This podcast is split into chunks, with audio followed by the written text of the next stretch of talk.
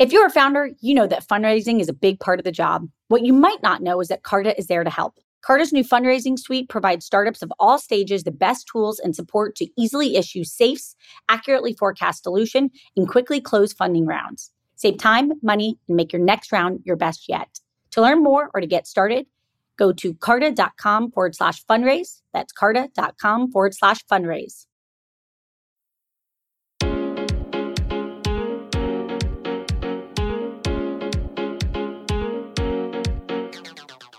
Welcome to Incorporated's The Founders Project with Alexa von Tobel. I'm Alexa, the founder of LearnVest, author of New York Times bestselling book, Financially Fearless, and second book, Financially Forward. I'm also the founder and managing partner of Inspired Capital, a venture firm focused on the entrepreneurs of the future. Each week, we sit down with a top founder to share their story of guts, inspiration, and drive. Hi, everybody. I'm your host, Alexa von Tobel, and this week I'm excited to meet Nigel Morris, co-founder and managing partner of Q E D Investors, a fintech venture capital platform focused on disruptive, high-growth financial service companies. Prior to Q E D, Nigel co-founded Capital One Financial Services in nineteen ninety-four. Under Nigel's leadership as president and chief operating officer, Capital One pioneered an information-based strategy that transformed the consumer lending industry. Today, Capital One is one of the largest retail banks in the United States, servicing more than one hundred million customers across a diverse set of businesses. As an investor, Nigel has backed companies that include Credit Karma, Nubank, Klarna. Nigel is the chairman of ClearScore and Mission Lane and serves on the boards of Remitly, Kinto Andar, Bitso, Amount, and Current. He frequently keynotes at industry-leading conferences. Although Nigel grew up mostly in England, he takes an immense pride in the fact that he is at least half Welsh. He is an M B A from London Business School, where he is also a fellow. Nigel is recognized as a top one hundred venture capitalist by C B Insights in twenty nineteen and Midas List member in twenty twenty and twenty twenty-one. And with that, let's welcome Nigel. Let's go back to the beginning. You've had so many chapters in your career, but I'd love to start with Capital One, which is obviously an iconic brand. Can you go back to the early days of nineteen ninety-four? What was the aha moment and what gave you the guts to start it? The first uh, kind of uh, eureka moment was when uh, we took the ideas that we had and we started to see them in living practice working at Signet Bank in real time.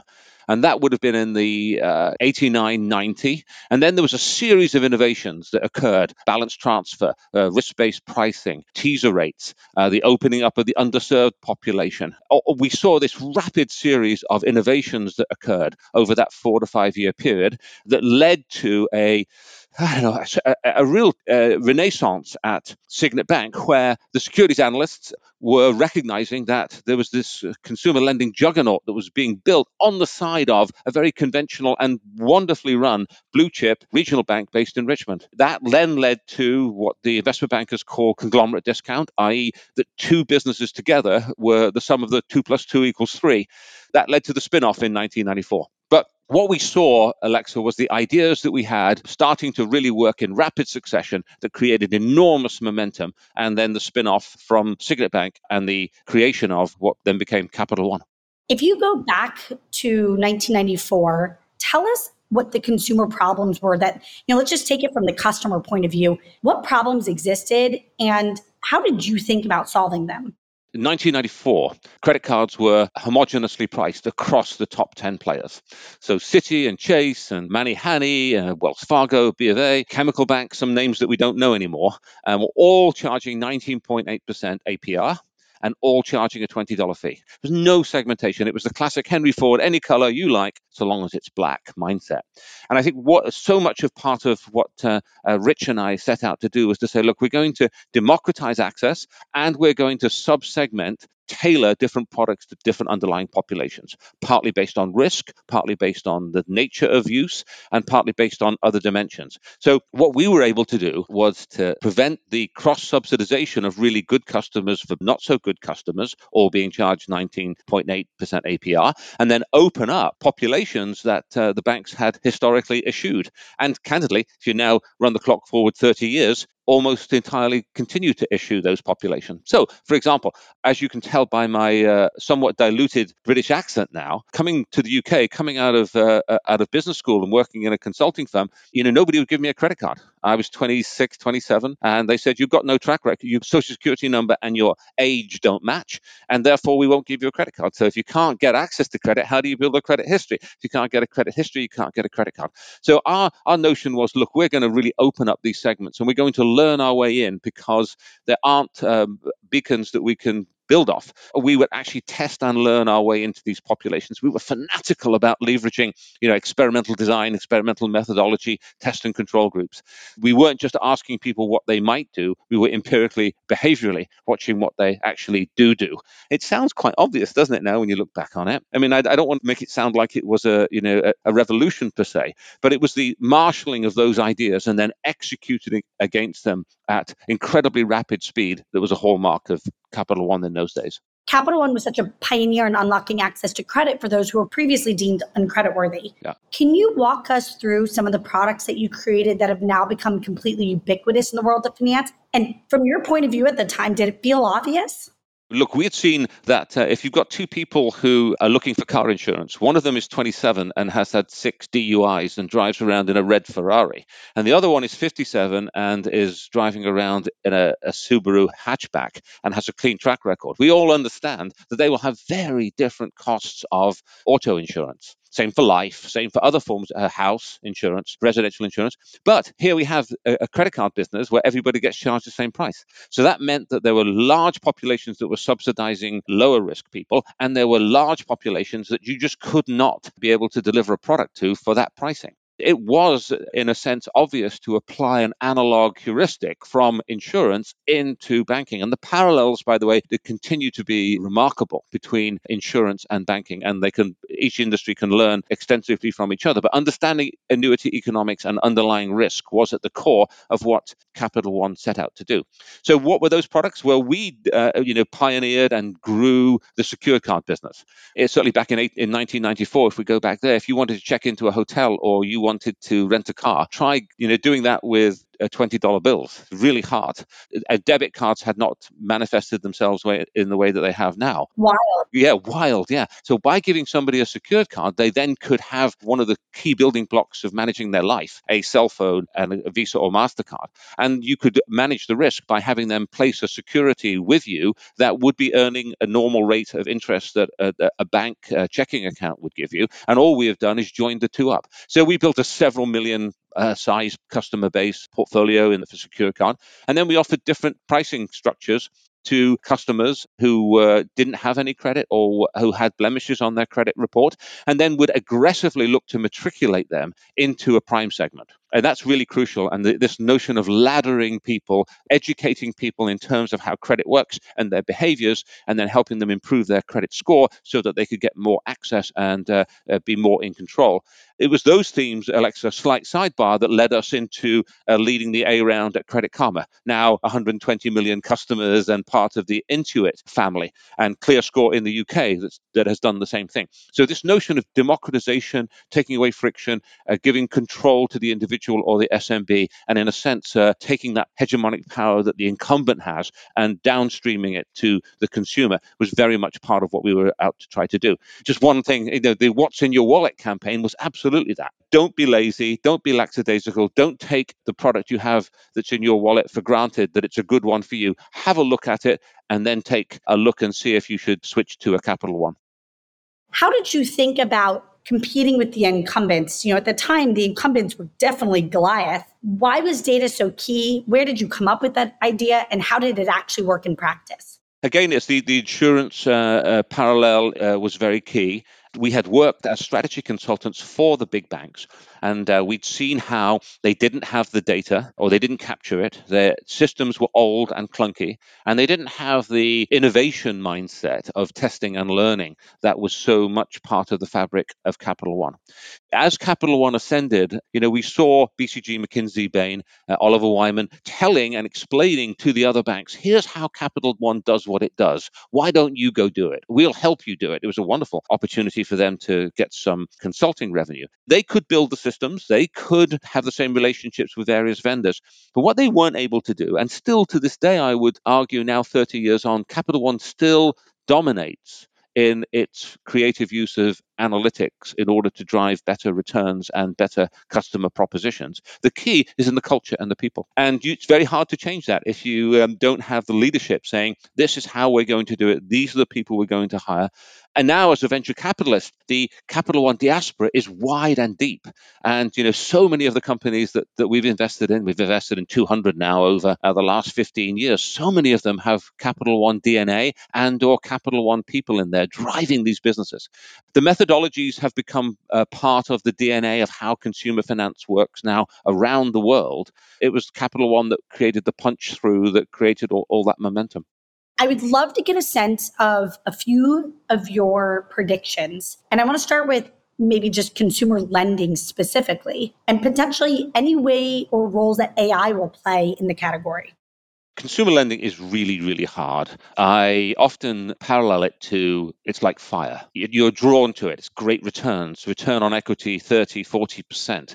The traditional banks make huge amounts of money out of consumer lending. You're drawn to it because it's warm, because it gives you light. You want to sit around it. But if you take your eye off it just for a second, Alexa, it burns your house down because you build a portfolio that will be a hanging liability for years to come if you make the wrong credit decision. It's marked by meticulous, incredibly careful, incredibly disciplined testing, followed by opportunity that emerges that you then jump into. So it's slow, slow, slow, quick, slow, slow, slow. And that pattern capability, that rhythm is not easy for a traditional hierarchical organization uh, to be able to embrace. But it, again, was a hallmark of the entrepreneurial uh, culture that was quintessentially Capital One. Predictions? Look, I've just come back from Nigeria, where I was last week. And what I saw was so fascinating. Fascinating. It's almost like it, Mexico and Brazil from five years hence. The whole country is credit starved. If you want to get a, a, a smartphone, you have to save up. If you want to buy a car, you go and live with your mum and dad for two years to get enough money to go and buy a car for cash. There's no credit in the system. What will happen is new data sets will start to emerge. Capital will start to come into the marketplace. They have there's an overhanging issue of the F X volatility with the Naira. But you've got such, such energy in a two hundred twenty million population country and no access to credit. And the banks have never given access to consumers. So we'll see new data sets emerge. Will people see it start testing their way in? People start to build credit card portfolios and lending portfolios, and we'll see that become a multiplier effect throughout the economy. We see in the U S, where half of the U S population, people with a FICO score under six fifty, really can't get a credit card from a mainstream bank. The standard rhetoric that we hear in Washington, and I live in Alexandria, just close to Washington, so I talk to these people quite a lot, is that the banks in rural America are supporting our communities, small businesses and consumers. They're actually not. They're certainly not providing unsecured credit to the large, digitally native, gig economy middle class, because they either have poor credit or no credit, particularly the immigrant population. The irony is that there are great returns and great social multiplier effects from into, into that population, but the banks don't know how to do it, which means that it's going to be the fintechs that will do that. Now, the fintechs have some massive advantages: user experience, analytical dexterity, product market fit focus, alacrity in terms of uh, how quickly they get things done. But the banks have a massive advantage, and that, that is that they have deposit funding, low-cost, durable deposit funding, which is the Achilles heel of consumer lending. So what do I predict? I predict we're going to see fintechs doing this well, some of them getting to escape velocity going public, many of them starting to amalgamate now because there are many, many neobanks in the U S and in the U K that are subscale who will now start to come together and look to I P O over the next two to three years.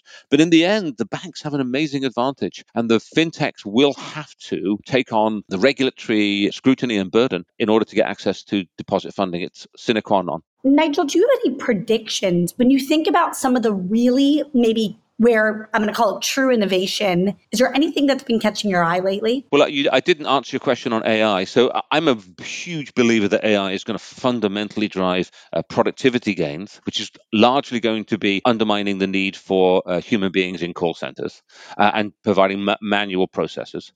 And two, something that Capital One dreamed of, uh, I think Rich Fairbank may have even coined the phrase mass customization, one-on-one marketing. But at some point, the cost of tailoring uh, exceeded the benefit of of the uh, response lift you would get from the tailoring. So we could never get down to that level of atomic segmentation. In a ChatGPT world, you can. So we're going to see better productivity and we're going to see improved performance. But the advantage is largely going to be to the incumbents. The incumbents, two sets of incumbents, ones that have data, largely the banks. Uh, they may not be able to use it terribly well, but they've got access to it. If you democratize access to the tools, which will rapidly occur, uh, then you can turn the tools loose on the data sets. And then two, the people who are the, have very deep data science capability, the big tech, who will be able to champion the different tools. They're the people who I think are going to win. And so it's very difficult to invest in A I. I don't see A I and its families really driving too much on the credit innovation side, largely because all the companies that we've invested in, we must have, I don't know, fifteen or twenty that are in and around consumer lending around the planet. They're all using A I and I have been using it for five, ten years. Everybody's using it. It's just a more advanced statistical tool. And in a sense, it's not a, a step function, certainly in my view.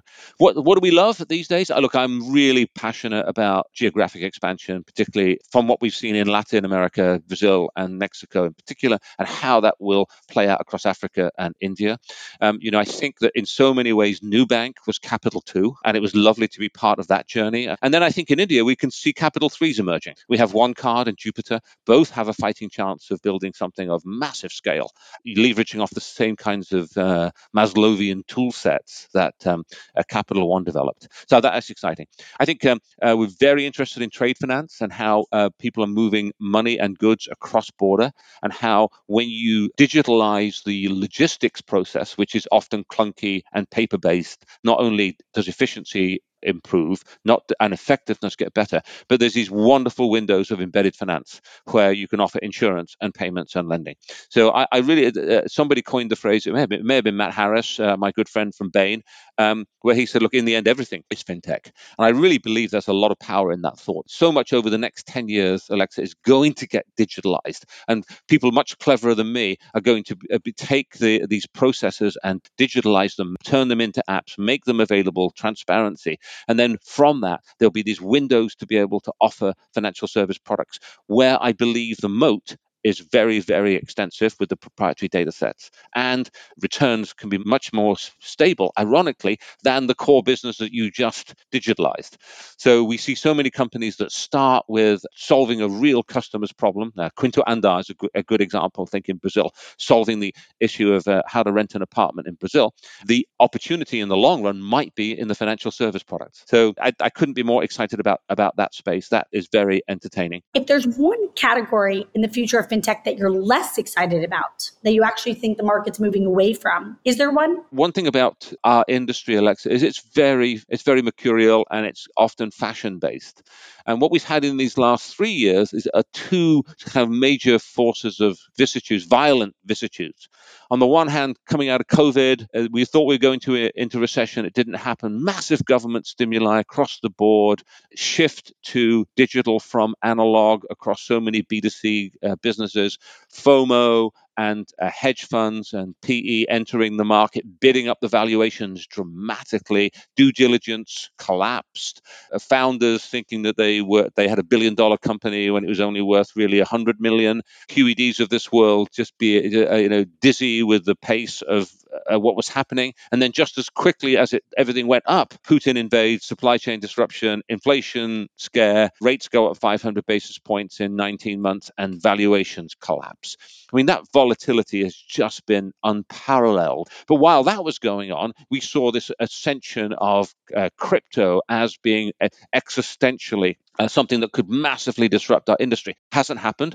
And there's some evidence that it may well not happen, that some of these t- things take time. So I'm a, a Luddite uh, when it comes to uh, crypto. I'm saying, show me what problem this solves. Don't tell me about how great the tools are, how great the technology is.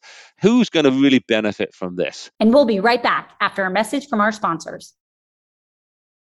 Alexa here. Not only do I get the opportunity to speak with all types of founders on For Starters, but I'm a repeat founder myself. We all know how vital fundraising is to a startup.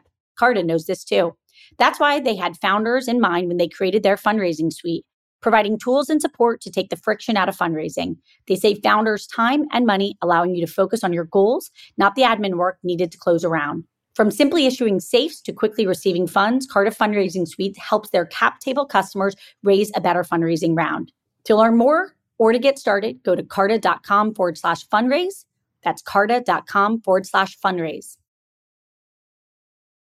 As you look in the rearview mirror, I always like to ask, was there something in your childhood that you attribute to having an outsized impact to your ability to take on this role of being comfortable with risk? I grew up in a, a sort of business impoverished environment. There was very few books in the house. My dad was a career soldier. My mum was a, a foreign speaking, Welsh speaking, lovely lady. I didn't grow up with any entrepreneurial background whatsoever. I didn't know any entrepreneurs. People often say, you know, oh gosh, you know, uh, I was the first person to go to college from my generation. I didn't know anybody that had ever gone to college. I didn't know what it was. I've sort of stumbled into one good situation from the next. I'm incredibly blessed. What I have inside me, and, and it's almost like a demon sometimes, I have this insatiable curiosity, an infective passion to figure out how things work. I'm intensely loyal and I intensely care about the people with me. I'm so blessed that I have my partner, Frank Rotman, who we worked together for thirty. He told me that we've been together for thirty years, like a, it's almost a generation working together with Capital One and now uh, Q E D and Bill Salufo and Mike Packer and just so many super people at Q E D. And to be surrounded by people that you trust and care about deeply, doing really the best work you can do and working with entrepreneurs who are half your age and twice as smart. Literally. And to be part of that and just, I feel like I'm a vampire sometimes, uh, Alexa, from, of other people's energy. I couldn't wish to do anything different or better. But no, I don't believe people can strategic plan their career. And I really don't like people who say, I'm going to go into an Ivy school and then I'm going to do two years at Goldman. Then I'm going to go to Stanford and then I'm going to, I'm just like, just do what you love to do and do it really brilliantly. Well, I, look, I may have been really lucky that I didn't have parents and an extended family telling me that that's the route I should go down because it was complete tabula rasa. So I could, you know, I was making it up as I went along. And I've had so many great people over my career uh, that have played mentor roles to me. I've benefited amazingly from that. And to, to the extent that I can now, having had the experience I've had, be that mentor to others is just a, a wonderful gift. Is there a certain trait that in the rearview mirror you, you want other people who aspire to have such tremendous success that you think is a really critical one for people in business to have? Restlessness. Uh, I'm never, the people have said this to me, I'm, I'm never happy. I am never believe that I've solved the problem. And I believe that if you have solved the problem, Q E D, then by the time you've solved it, your answer is obsolete. So I think there's a restlessness that says there's got there's a better way. There's got to be a, there's more data. Where does the theory break down as you extend it into different places geographically, uh, vertically, stage, whatever? I think that's that's critical. Being really authentic is important. There's a lot of pretenders in this world and a lot of really clever pretenders. As the years have gone by, I don't want to be around them so much. I want people that are true to themselves and w- with all their foibles, uh, have some consciousness of it. Uh, tenacity. We've invested in two hundred companies. We've made twenty-nine unicorns over now fifteen, sixteen years and have been doing fintech before it was a thing. But two or three of them hit their numbers that they projected when they came in and pitched. The statistical odds of this company delivering these hockey stick numbers is tiny. When I look to young entrepreneurs, I look for people who can dust themselves off when it doesn't work and have a plan B. People who think linearly, I think, have a greater chance of failing. You want people to think in decision trees, who start with a theory of the case and how they're going to solve a real pinch point problem, friction, disaster in somebody's life, uh, and then uh, are looking to test their way to uh, get the product market fit. And then, really crucially, they have the sense, sense of sensitivity and the awareness to realize that scaling a company is really hard. And there are so many things that can go wrong and will go wrong. So I'm listening when I, we're having these conversations. I'm listening for people that are listening. If you think you know how to do it, and you can do it yourself, go take money from somewhere else, because I'm what I want Q E D to do and, and the marvelous team that we've built. I want them to bend the arc of probability of you being successful throughout the life of your company. And the, I've seen I, I've seen so many mistakes made. I've made so many mistakes. And if I can point out what that monster is around the corner that you don't even know exists before you see it, uh, you can be forewarned, is forearmed, and you can navigate it. You're looking for nonlinear thinkers. You said you like people who think in decision tree. I always say I'm looking for creative strategic thinkers. Can we unpack that for a second? What does that mean to you Most entrepreneurs, nearly all of them, the day when you meet them is the biggest company they've ever run. So they are making it up as they go along too. And they have to put on this patina of actually be, knowing what they're talking about in order they believe in order to get access to capital. So they pretend that they know what's going to happen. They, of course they don't. And that's part of the journey. Uh, venture capital is about extracting as much uh, signal as you can out of very, very little data, almost like squeezing it from stone. So I'm looking for people that can think in if-then statements, think in terms of hypotheses, have a plan B and C and D, and can articulate that. Back to what you said, this sort of orthogonal problem-solving skills. People who think meticulously and detailed and in terms of project management skills are, are very relevant at stage B, C, and D, but are not relevant at C and A. So you want that breakout orthogonal passion thinking that you call that sort of creative uh, strategic thinking. The other thing I would add is I, I'm looking for somebody who's got a sensitivity around culture, who knows what it is, who has a sense of it. And the time to, to work on a culture is when you're starting, not when you're at the C stage. So the time to focus on uh, mental health in the workplace, on gender and ethnic diversity is when you start. And it's good business to do it. It's not just something that you're supposed to do. That's a, something I often preach. The other thing is I'm looking for often dyadic relationships in the team. I really want to have somebody who's deeply technical, who can turn the idea into action and do it ship code fast and accurately and drive product market fit. And then I want a visionary. I want somebody who's got the passion and energy. And I learned over the years, uh, Alexa, people don't follow you because you're smart. I mean, if you really don't have anything to say, it's hard, but they follow you because they want to believe in something bigger than themselves. And you've got to be able to infect people with a passion and an energy and a belief. People who want to change the world in some palpable, meaningful way, who want to write their legacy. I'm looking for people who can get people to join at less money and more hours from other places, have people want to join them on the journey. Nigel, my last question before we move to the quick fire round is, is there something that you hold as sacred? It's the Hippocratic Oath. I think that fintech and the behavioral economics, deep data knowledge, and test and learn can uncover pockets where you can take advantage of people. Uh, you can leverage that. Lending is a perfect example. Nearly everybody that you lend money to believes they're going to pay you back. The payday lending built a whole odious franchise based on that. I believe fintech can be a force for massive social good. It's a massive multiplier effect. It levels the playing field, empowers consumers and small businesses. Credit Karma is a perfect example. It democratized access to Experian data. Your data is in those bureaus, and you did not have access to it in any way that you could digest. If you ever look at a credit bureau, I've looked at my own. I mean, it's it's it's gobbledygook. One of the goals I have is that I'd love, before my time comes to an end, is that I want Q E D to have touched the lives of a billion people around the globe. So we have Nubank, eighty million, Credit Karma, one hundred twenty million. Uh, we have Klarna, seventy million. I can't remember the latest numbers. And then we have ClearScore at twenty million. And we start to add it up. And I think we can get a little over three hundred million. So I'm a third of the way to my goal. But it's going to be India and Indonesia and Nigeria and these emerging markets where we're able to put transparent, fair, low friction, brilliant product market fit, galvanizing it, uh, helping people's lives, creating multiplier effect businesses, uh, products into those geographies. And that's what I want to be. I want to be able to say a billion people benefited in some small way from what we did. Okay, Nigel, I'm going to ask you a few quick questions. I want the first thing that comes to your mind. What is a book of any kind that's had an impact on your life that you would pay it forward to others? A woman called Margaret Wheatley, and it was called Leadership, the New Science. She said, look, you know, Henry Ford and hierarchical organization structure, militaristic structures work where businesses are very predictable. But if you go to an Einsteinian world of nonlinearity, you need a different organizational structure, and hierarchical structures break down.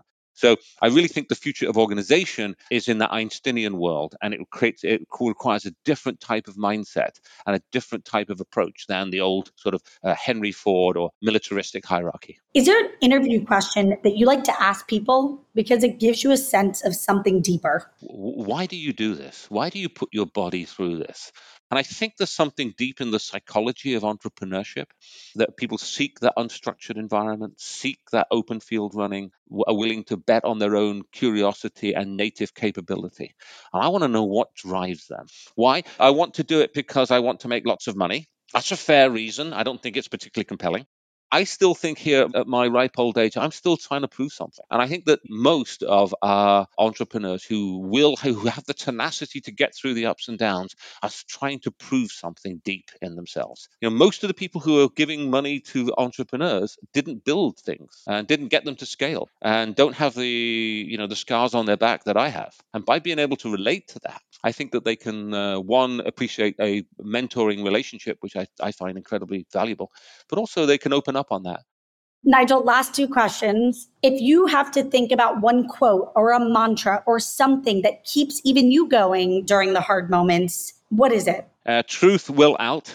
In the end, if you have a great business and you're solving a real customer's problems and you're, you've got great unit economics and you're a, a, a competent management team, you can get through anything. It's never as bad as it looks at the worst of times, and it's never as good as it looks at the best of times. You don't react to the data that you saw at four o'clock in the afternoon, sleep on it, and see how it looks at nine o'clock in the morning. Just, you know, you, your goal is to dampen the vicissitudes, the beta, and take a half step back and put things into perspective. Have somebody alongside you that complements you and makes you better, somebody that you trust and care for deeply. Those those relationships are really, really special, and f- seek them out uh, and rely upon them.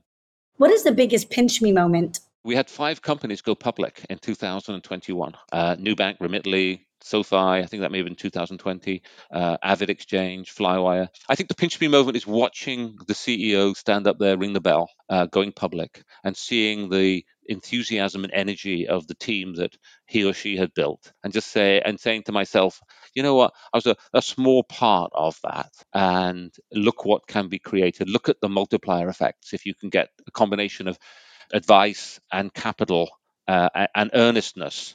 Uh, and hard work, tenacity, and you can enter the equation uh, with th- those things. Nigel, this has been such an incredible pleasure. I can't thank you enough for joining us today, and I wish I met you back in two thousand seven when I was founding LearnVest. Everybody out there, if you want to check out Q E D, head to Q E D investors dot com. If you haven't already checked out Capital One, please do. You can join us next week for Incorporated the Founders Project with Alexa von Tobel. Nigel, we're rooting for you. Sincerely, thank you so much. Uh, you're the best. Thanks so much.